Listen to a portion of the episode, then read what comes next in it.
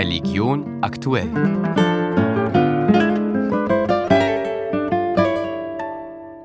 Sechs katholische Bischöfe in Ostdeutschland warnen in einem gemeinsamen Statement eindringlich vor rechtspopulistischen Parteien. Die Bischöfe der evangelischen Landeskirchen in Ostdeutschland rufen sogar dazu auf, an den Protesten gegen Rechtsextremismus teilzunehmen.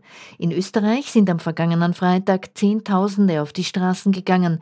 Doch im Gegensatz zu Deutschland gibt es von den Kirchen keine offiziellen Statements. Konstantin Obermeier. Rechtlich gesehen gibt es bei der Trennung von Staat und Kirche zwischen Deutschland und Österreich keine nennenswerten Unterschiede. Kirchenvertreter wie die Bischofskonferenz dürften zu den Protesten also Stellung beziehen, sagt die Politikwissenschaftlerin und ehemalige Sprecherin des Forschungszentrums für Religion und Transformation der Uni Wien, Sieglinde Rosenberger. Es fällt auf, dass sich die Amtskirche viel weniger einbringt als in Deutschland, in Österreich. Und die Frage ist, Warum ist das so?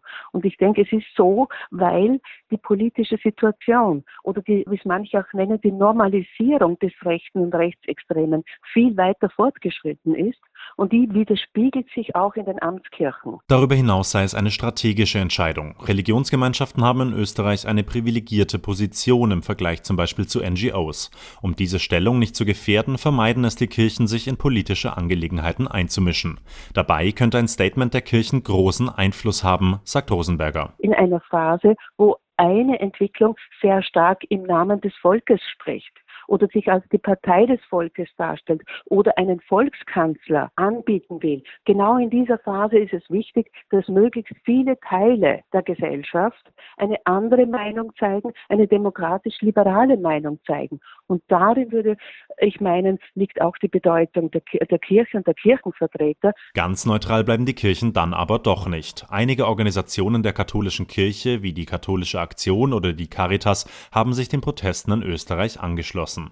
In Frankreich unterstützen etliche Bischöfe die Proteste der Bauern. Die Kirchenvertreter haben in Erklärungen auf die schwierige Situation der Demonstrierenden hingewiesen, um Verständnis für deren Wut geworben und fordern, dass man ihnen zuhöre. Zwischen 100 und 200 Millionen Kinder weltweit leben auf der Straße. Das schätzt das Kinderhilfswerk UNICEF. Wie viele genau, das weiß niemand, denn viele von ihnen haben keine Geburtsurkunde, scheinen in keinen offiziellen Dokumenten auf. Einer, der in Nigeria Straßenkinder betreut, ist der Salesianer Don Boscos Pater Leiners. Er war vor kurzem in Österreich zu Gast und hat SchülerInnen in Wien von seiner Arbeit erzählt. Mariella Kugler. Bosco, Bosco, Bosco.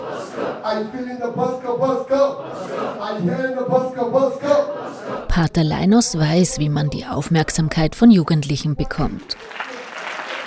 Als er dann im großen Mehrzwecksaal der Schule von seinen Schützlingen in Nigeria erzählt, erstarren die Minen der Jugendlichen im Raum. No school, no food, no home. Die Wiener Schülerinnen Stella und Rausa. Um ehrlich zu sein, ich fand das ziemlich berührend. Ich wusste eh, dass es schlimm ist, aber dass es so schlimm ist, habe ich mir nicht vorgestellt. Ich finde es halt gravierend zu sehen, wie gut wir es eigentlich haben und wie, die, und wie andere Kinder leben müssen. Pater Leiners kann den Kindern und Jugendlichen in Nigerias Hauptstadt Lagos anbieten, einmal die Woche duschen zu kommen. Sie bekommen Essen, sie können Fußball spielen und haben jemanden zum Reden. 15 von ihnen können dauerhaft bleiben, der Rest muss wieder zurück auf die Straße. Es wird aber gerade ein zusätzliches Zentrum fertiggestellt, auch aus Mitteln der Entwicklungsorganisation Jugend eine Welt aus Österreich. Pater Leines. Ein Zuhause, wo sie schlafen können und eine Arbeit erlernen. Wir wollen sie aber nicht für ewig in unserer Einrichtung behalten. Wir wollen, dass sie es als Sprungbrett nutzen, um ein besserer Teil der Gesellschaft zu werden.